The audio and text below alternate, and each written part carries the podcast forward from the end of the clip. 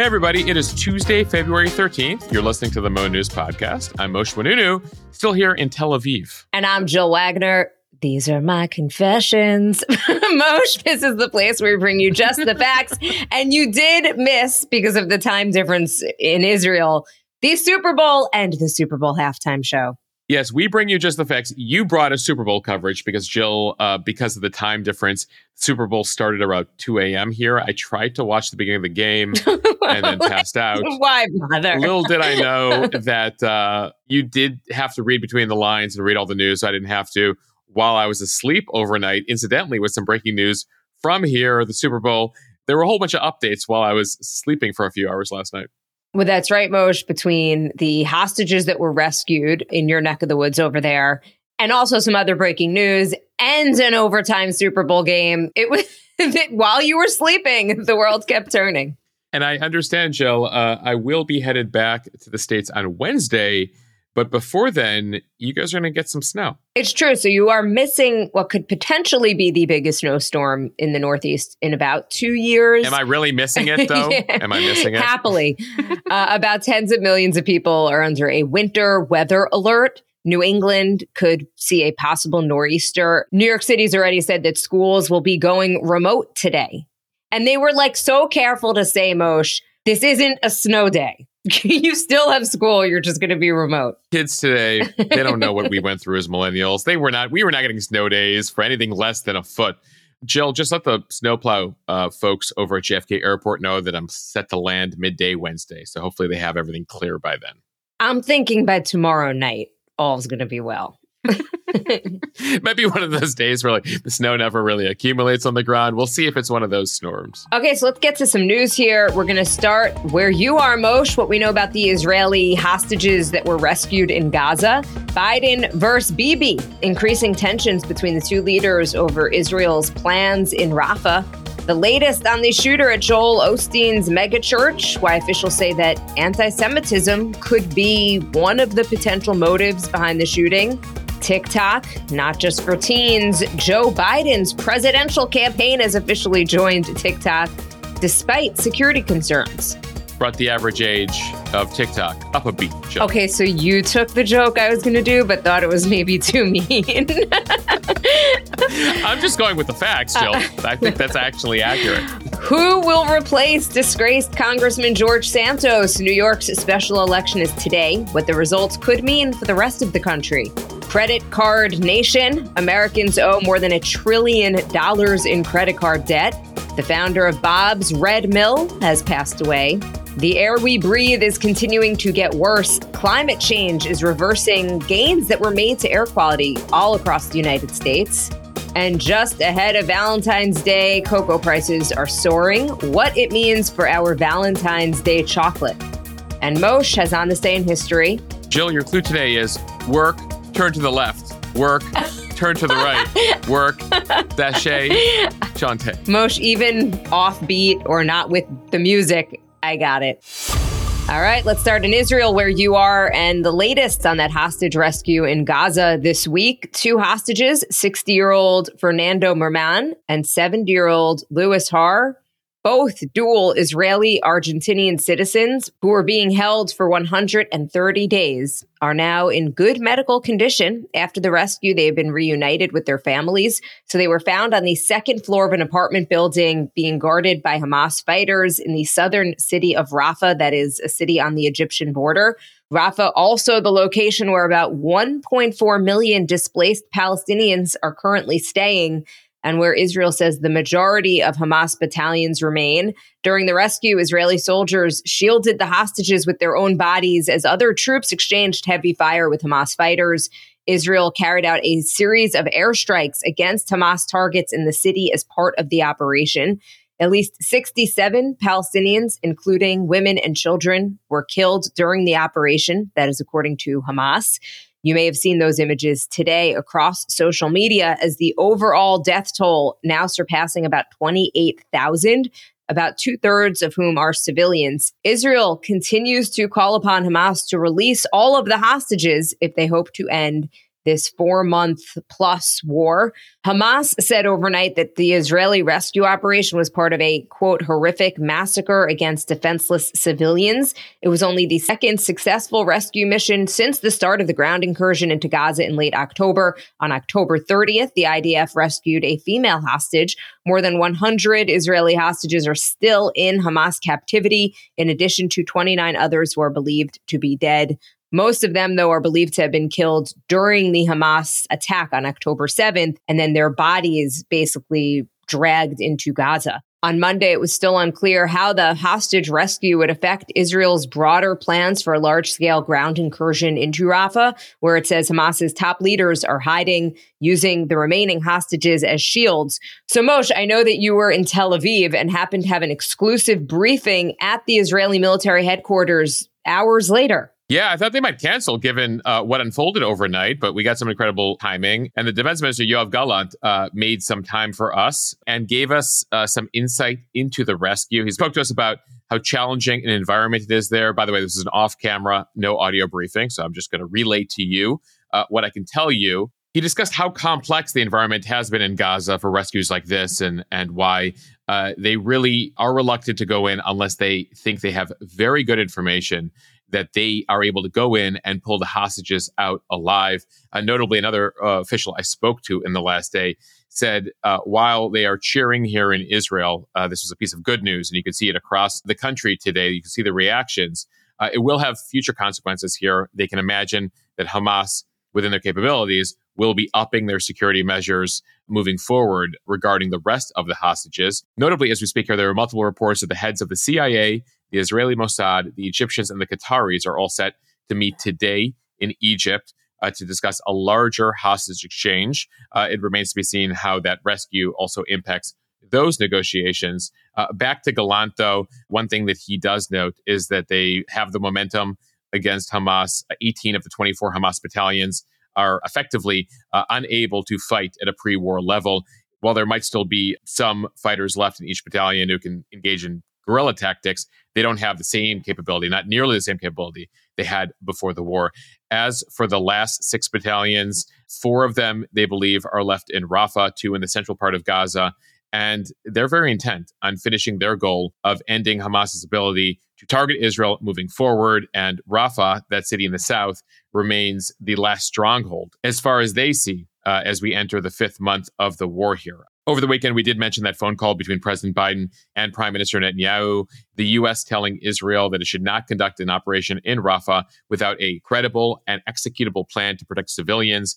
Uh, there was a pre war population in Rafah of about 300,000. Uh, today, there's more than nearly about 1.5 million Palestinians there who've been displaced now multiple times from the north to Khan Yunis, from Khan Yunis to Rafah and now they're set to be displaced again. Uh, there is an area north of Rafah, about a mile to two miles away, called Mawasi, where there's a number of people, but the UN says it is uh, jam packed and they don't think they have resources to be able to take on any more displaced people. So, the big discussion you're going to see in the uh, coming weeks here, and it's fairly similar to discussions you saw in regards to northern Gaza and then Khan Yunis, is a uh, discussion with the Israelis their allies in the West, as well as Arab countries, about the approach to Rafah, warnings not to go in there. Uh, the Israelis saying they got to go in there to get Hamas, similar to the conversation that you've seen play out now uh, multiple times during this war. Samosh, one of the headlines that we have been seeing here in the United States is about this growing divide between Joe Biden and the White House and Israeli leaders. At least publicly, there appears to be this criticism and tension how is that playing in Israel? What are you seeing there? It's fascinating to watch this, Jill, because you know we know this as journalists that government officials are saying one thing behind closed doors and one thing publicly, uh, one thing when it comes to policy, and another thing sometimes when it comes to politics. And so you've seen in the last couple days here, you see rhetoric from the White House ratcheting up in terms of criticism of Israel. And it does come as they feel particularly vulnerable among young voters, progressives, Arab and Muslim voters in Michigan in particular, uh, in regards to their stance on Israel and whether that could hurt them in November. So there were meetings last week, campaign ads, senior White House staff going to Michigan to try to reach out to those populations. Now it appears multiple leaks coming from the White House saying we're really challenging Israel here. We're really disappointed in Israel. And you can see that there's domestic politics uh, being played there. In particular, uh, something I took note of yesterday was an NBC report that again appears to be a White House leak, where unnamed White House aides say that Biden is very upset with Bibi and actually calling him obscenities uh, behind the scenes. Uh, get the bleep button ready here. I don't know if we have a bleep button, but among the names he's earmuffs, calling the kids. Israeli prime minister multiple times, earmuffs is asshole. Apparently, he's saying it a lot. And White House officials wanted to make sure NBC wrote that in their story. So it's interesting because, you know, clearly the White House is speaking to a certain domestic audience there, maybe also speaking to an Israeli audience. Here in Israel, incredible thing is that plays positively here too, because the way the domestic political scene plays here in Israel is it allows Netanyahu, the prime minister, to say, Look, I'm standing up to America. Look how mad they are at me. I'm defending you, the Israeli people, uh, despite what the Americans might be telling you. So, in fact, the Biden criticism, Biden's hoping it benefits him in America. And ironically enough, it benefits Netanyahu here in Israel. And so it's fascinating to see this play out. And by the way, it's not just the US and Israel saying some things behind closed doors and some things uh, publicly. And I should note, by the way, the Israeli officials I speak to say behind uh, the scenes, you know, they have open lines with the White House, the State Department, the Pentagon. Everything's being coordinated, including that hostage rescue we just discussed. The Americans were uh, being updated every uh, moment of the way there as far as what was happening there. But you also see it among the Arab countries who, Israeli officials tell me here, are telling them behind closed doors, finish Hamas. We don't like them either, specifically in Egypt, where uh, they would love to see them uh, done. They are a thorn in their side as well. And yet, publicly, because of the support the Arab populations in Egypt, Jordan, across the region have for the Palestinians, at the same time, you hear those Arab governments publicly be very critical of Israeli moves. Moshe, it is so fascinating, kind of the difference between the public stance and the private stance. So, for all of you listening, you know, we've talked to you about how complicated foreign affairs is, geopolitics, and then how complicated the Middle East is. Effectively, what you need to do is you watch each of these headlines come out. You got to figure out who's saying it, who's reporting it, what the potential audience is, what the potential cause and effect is, who's set to meet who the next day, who has an election or a potential domestic problem that's more of an issue uh, in Israel and the US, where they have free and fair elections. But the bottom line is there's a lot more than meets the eye with a simple headline. And so take a second here and you know we'll help to the extent that we even can along the way uh, try to explain why you might be seeing certain people say certain things at certain times. One other thing I'll mention, and I and we did discuss it uh, on yesterday's pod a bit, but it's another thing that I took away from uh, our briefings and conversations today was just how much the you know Israeli government sees this as an existential fight, how traumatized this country is by the October 7th massacre, that they have zero intention of allowing Hamas to ever threaten them again, uh, even remotely in the way that they were able to on October 7th.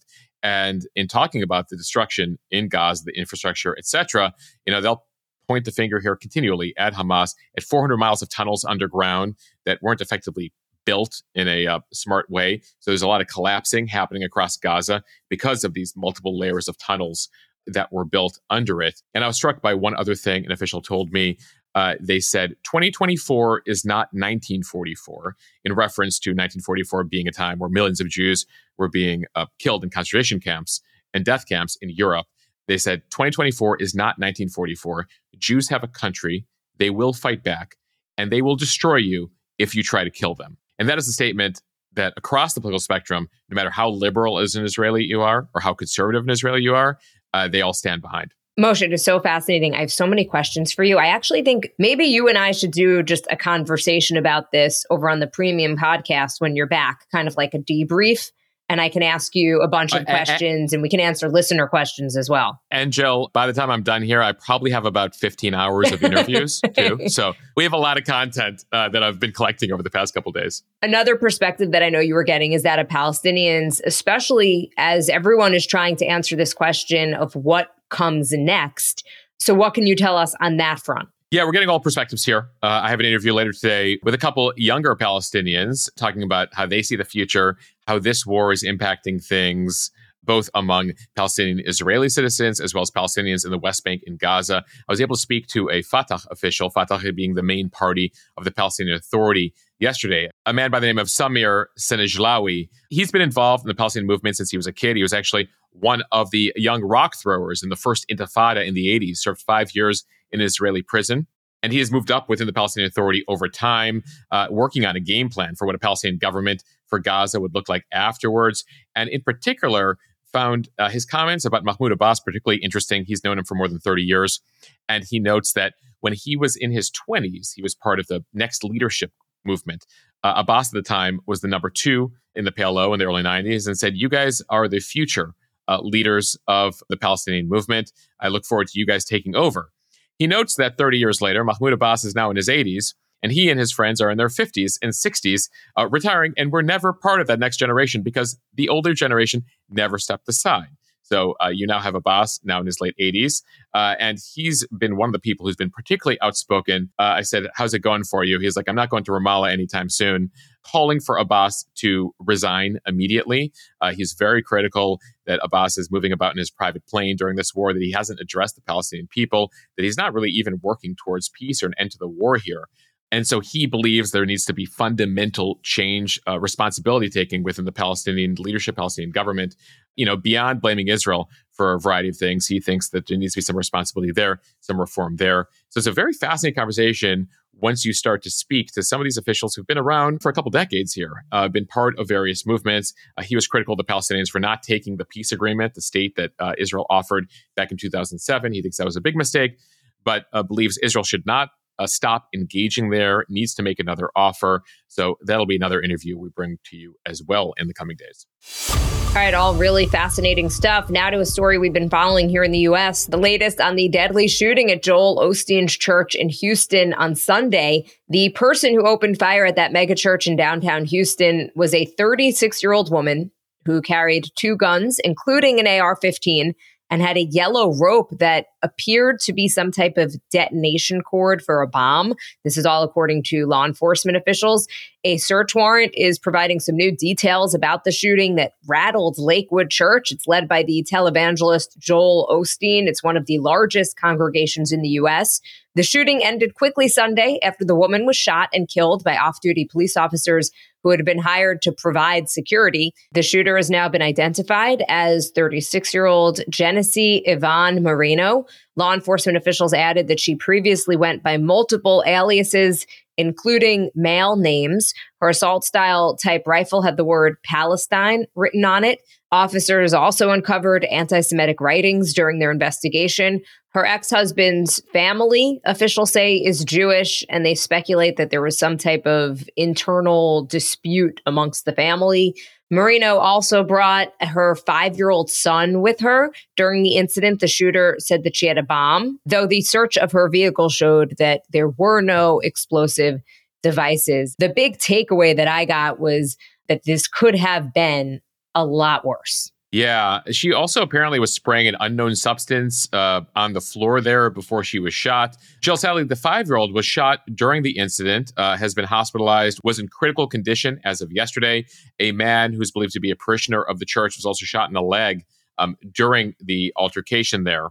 It happened around 2 p.m. on Sunday, just as the Spanish language service was beginning. So there's some speculation there as to whether that uh, played a role or she was seeking some sort of target during that. Either way, it appears there are a lot of concerns here in her background. She was put under an emergency health order back in 2016 by another family member. Law enforcement records also show that she had at least six prior arrests going back the last 20 years, including unlawful carrying of a weapon, evading arrest, assaulting a public official, so uh, we haven't gotten full details here on uh, whether she was legally owning those two guns, uh, given the background here, or what the state of uh, Texas laws are in regard to her background here. But clearly, a number of red flags over time. Joel Osteen, by the way, has commented on this. He spoke at the press conference on Sunday uh, and has followed up, saying the community is devastated by the events, but they're grateful for the swift action of law enforcement. Uh, and he is calling on everyone to continue to pray for healing and peace. All right, lots of news to get to, but first we want to thank a couple of our sponsors. Our newest sponsor, Good Chop. They offer customizable boxes of high quality meat and seafood delivered straight to your door on your schedule. Moshe, I was very happy to open up my freezer the other day and see some steak and chicken and salmon. I cannot wait to try them. Joe, let me know when the barbecue is. I'll be there. We're just going to have to dust off a little snow first. Um, the products are vacuum sealed and frozen at peak freshness. You could choose from over 70 high quality cuts, grass fed ribeyes, filet mignon, free range, and organic chicken breasts, pork tenderloin, and thick cut bacon plus plenty of seafood options as well. We're all about sustainable, organic, antibiotic free in our house, so this is all perfect for us.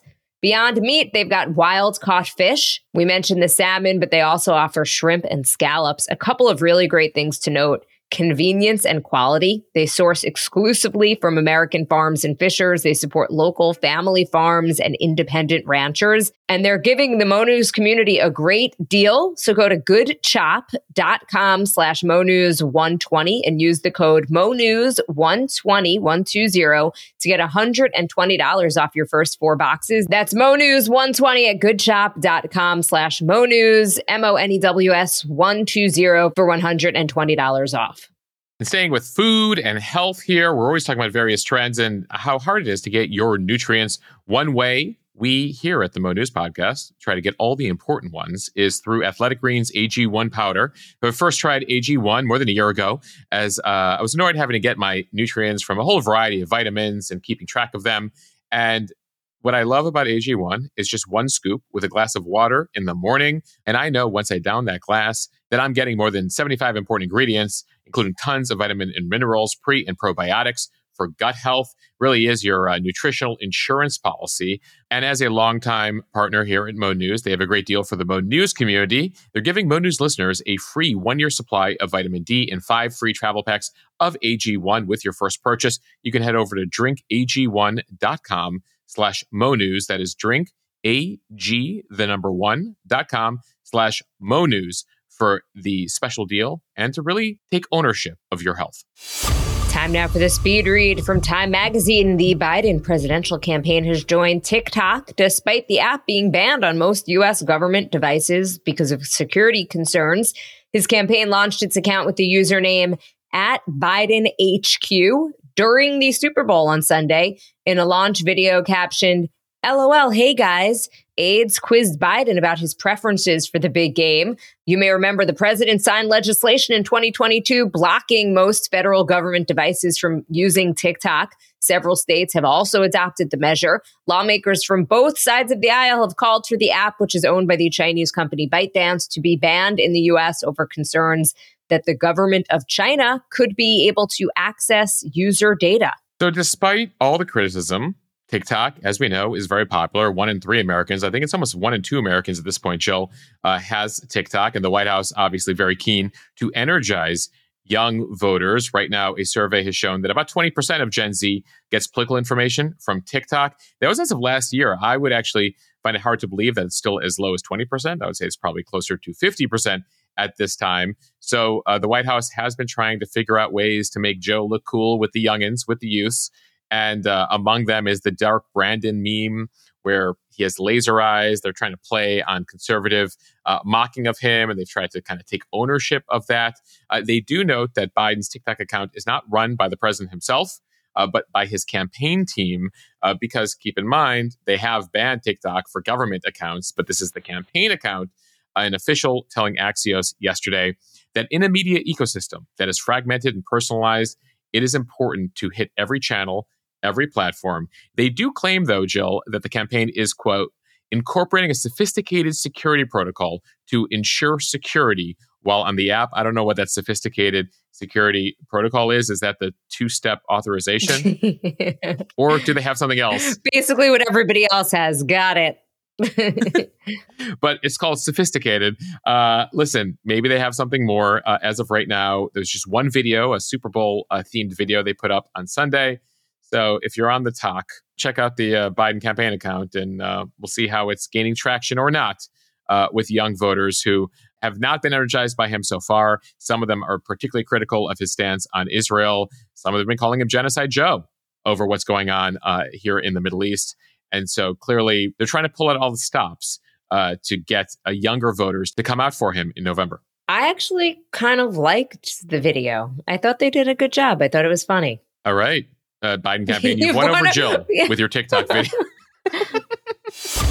Okay, now to a political story in my neck of the woods, which I will be covering tonight at the GOP headquarters here in Nassau County. This from the New York Times. The candidates vying to replace George Santos in a special House election squared off last week in an exceedingly bitter debate. They are tangling over the roots of New York City's migrant crisis, abortion rights, and even the definition of assault weapons. This election is considered a toss up. So Democrats are running former Congressman Tom Suozzi. He represented the third district for three terms before deciding to run for governor, which he lost. But it was an open seat, which paved the way for George Santos to come in. Republicans are running a relative newbie in the political world, Mazi Pilip. She is an Ethiopian Jew. She emigrated to Israel from Ethiopia at the age of 12. She served in the Israeli military and then moved to the US about 17 years ago. She is currently in the Nassau legislature. So, two polls show that Suozzi has a slight lead but is within the margin of error. And Moshe, we were mentioning the snowstorm that is expected tomorrow. So all of these elections always hinge on voter turnout. Yeah. There were a few days of early voting. So far, it's looking like more people showed up for early voting than they usually do, in perhaps in anticipation of the snowstorm uh, that we're getting. So we'll see. We'll see how it goes. Yeah, there's a couple of reasons we're watching it. Not only because Jill lives in the district, not only because it's the old George Santos seat, but also because out of 435 House seats in the country, these days, because of gerrymandering, there's only about 50 that are actually competitive, that are actually swing purple districts that could go red, could go blue. And this happens to be one of them. So it gives you a sense of uh, where things might be going this political season. Because, Jill, voters in your district will not just vote tomorrow, but uh, they'll have to vote again for the seat in November. So this will determine who sits in the seat for less than a year. Uh, and then in November, you'll be voting again. But people will try to read into the tea leaves here and see uh, what this district said, what voters said. There are obviously a lot of issues at play here. Again, there's also it's the aftermath of the George Santos experience, so that could be uh, playing a factor in how people vote tomorrow. But beyond that, immigration is certainly a big issue across the country, including in the district. And having watched what's been unfolding on Capitol Hill in regards to immigration, border, uh, in the Senate, in the House, we'll see how that factors into voters' minds here. Jill, I know that abortion has also been playing big. Uh, that's part of the uh, Democratic strategy is to paint Republicans uh, as pro-lifers, as, as anti-choice um, on abortion. So immigration, abortion seem to be two of the bigger issues. Anything else you're hearing from folks on the ground there? Well, taxes are always a huge issue, particularly here on Long Island, as is inflation and the cost of everything, as you know. yeah, you may or may not have heard me complain about grocery shopping. I am not the only one, Moshe. Jill, good segue to our next story. From CNBC, collectively, Americans now owe $1.13 trillion on their credit cards, and the average balance per consumer is up to $6,360. Those are both historic highs. This is according to some end of year data from the Federal Reserve Bank of New York. So this is up about 50 billion or about 5% from the preceding 3-month period. Not only are more cardholders carrying debt from month to month, but more are increasingly falling behind on payments according to recent reports. Economists say Americans are still contending with lingering inflation and the ongoing rise in interest rates, which forces them to depend more heavily on credit cards. And that's just Jill when she's going grocery yeah. shopping. that's just after Whole Foods. that's just after Whole Foods. Forget about Target. So, uh, a recent Bankrate credit card debt survey shows that just over half of Americans, so 51%, typically pay their credit card bills in full and avoid interest. Well, that leaves the other half of America, 49% of consumers who carry a balance month to month. And that is up from a couple years ago. Back in 2021, it was about 39% of Americans who were carrying a balance month to month. And notably, right now, nearly six out of 10 Americans that have credit card debt have had it for at least a year. So they've been carrying it over for at least 12 months. That's also up over the last couple of years. With interest rates going up over the last couple of years, that has also meant that credit card interest rates have gone up significantly uh, in the 20% margin. So that impacts people in this continual debt situation, makes it very hard to get out of it. One of the other stats uh, they were noting in this most recent report is that serious credit card delinquencies have increased across all age groups, but notably among 18 to 39. So I'm looking at you, Gen Z, and millennials. From USA Today, Bob's Red Mill founder, Bob Moore, died on Saturday. According to the company, he was 94 years old. That brand has become a grocery store staple, selling several different kinds of grains, including oats, flour, and gluten free grains like quinoa. Moore's passion for healthy foods helped lead him to start Bob's Red Mill in 1978 in Portland, Oregon, as a local company before gradually expanding its sales into more than 70 countries and employing about 700 people. The company saying in a statement that Bob's passion, ingenuity, and respect for others will forever inspire the employee owners of Bob's Red Mill and we will carry on his legacy by bringing wholesome foods to people around the world. We will truly miss his energy and larger than life personality. Yeah, there's a great uh, CBS Sunday morning profile of him from a couple years ago, from 2020. That uh, if you're interested in this or you're a big Bob's Red Mill family, like we are, uh, definitely worth watching. He started the company with his wife Charlee back in the 70s as a local initiative. Uh, I should note at the time, Jill, they were both approaching 50 years old, so never too late to start something that you might be passionate about. Moshe they would be on my first year 40 over 40 list for sure. Yes, exactly. So uh, they started that. She apparently, the uh, Charlee, who passed away a couple years ago, had an interest in nutrition and whole grain cooking. So that inspired the family to rent a farm, begin baking their own bread, set them on this whole journey that would eventually lead them to start Bob's Red Mill. Uh, you mentioned it's an employee owned company. Back in 2010, on one of his uh, birthdays in his 80s, he made the company entirely employee owned. It is now worth more than $100 million. And so we're all appreciative of uh, Bob Moore and Charlee Moore for uh, starting Bob's Red Mill. Quality product, Jill. And I know that not because I'm the baker, Jill, but I'm married to a great baker who uses a lot of their product. We are big fans in my house as well, and you got to respect that it is it's real food, uh, and that they didn't ever sell out to a bigger company. And anybody who's at 50 years old learning how to mill grain for the first time and and uh, build build an initiative. All right, from Axios, after decades of progress in the U.S. toward cleaner air, climate change related events will cause a steady deterioration through 2054. The population exposed to dangerous days on the air quality index is likely to grow to 11.2 million between 2024 and 2054, an increase of about 13%. New research from the nonprofit First Street Foundation found that climate change is increasing the prevalence of two of the air pollutants most harmful to human health particulate matter, commonly referred to as PM2.5, and the tropospheric ozone. So, PM 2.5 are tiny particles emitted by vehicles, power plants, wildfires, and other sources. They can get lodged into uh, somebody's lungs and then enter the bloodstream, causing or exacerbating numerous health problems. The West will be particularly hard hit by increasing amounts of PM 2.5 emissions, mostly thanks to wildfires that are becoming more frequent and more severe. Yeah, we've all become more familiar with the AQI rating in recent years, particularly in the US, the quality index, and a lot of weather apps have incorporated them in now.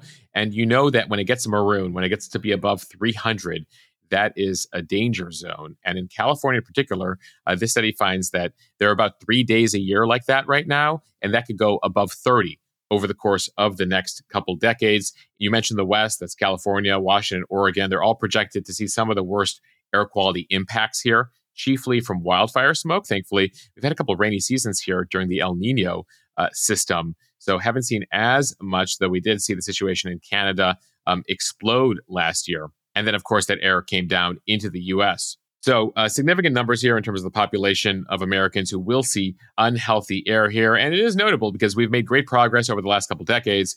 But now, with climate related issues, drought, wildfire, we're really going to have to up the ante in terms of forest management, wildfire management, but also just be very sensitive to the fact that there are going to be some things that we can't control short term until the climate change momentum moves the other direction. And finally, from CNN, cocoa prices are surging so high that even the biggest chocolate makers are struggling to stay profitable. That does not bode well for your wallet this Valentine's Day. Last Thursday, Hershey said it would cut about 5% of its workforce after historic cocoa prices and inflation weary consumers dampened fourth quarter earnings. Speaking of the climate, climate issues in West Africa, home to more than 60% of global cocoa production, are damaging crop yields, constraining cocoa supply, and causing prices to soar. And uh, it's not looking like it's going to get better anytime soon.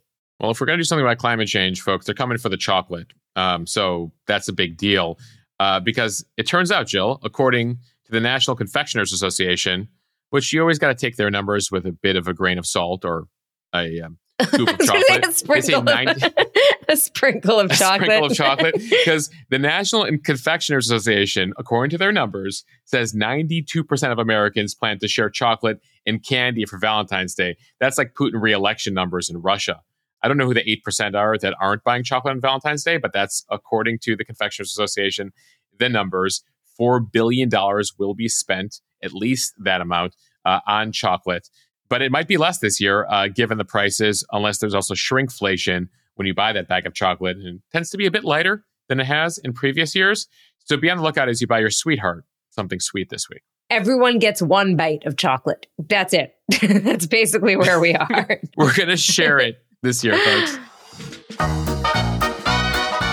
All right, now time for On This Day in History. We begin in 1633, Jill. We don't often do the 17th century, but we'll do it today. Galileo Galilei, the astronomer, the mathematician, the philosopher, arrives in Rome to face charges of heresy for advocating the following theory that the earth revolves around the sun. Galileo is like, I think this is legit. I don't think the earth is the center of the universe. At that time, the Catholic Church was like, heresy, unacceptable. It turns out Galileo was right. He had to take one for the team. Galileo. Galileo, Galileo. Queen always understood Galileo. Let's fast forward here to the 20th century. The film Cabaret, based on the musical by the same name, premiered starring Liza Minnelli. And a bit of musical history. Jill, as we teased at the top, RuPaul sings it way better than me. On this day, 31 years ago, Supermodel, You Better Work hit the Hot 100 charts. And Moshe would have thought all of these years later, RuPaul's Drag Race, that he would be an Emmy winner because of it.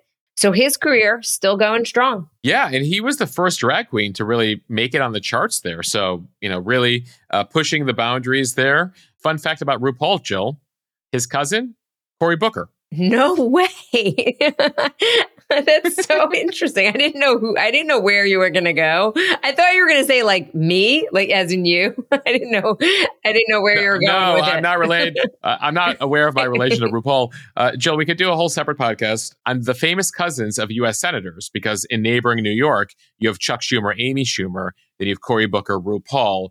I don't know about the other 98 senators in the Senate, but we can look into that. I bet we can find some interesting ties. And one more 90s musical hit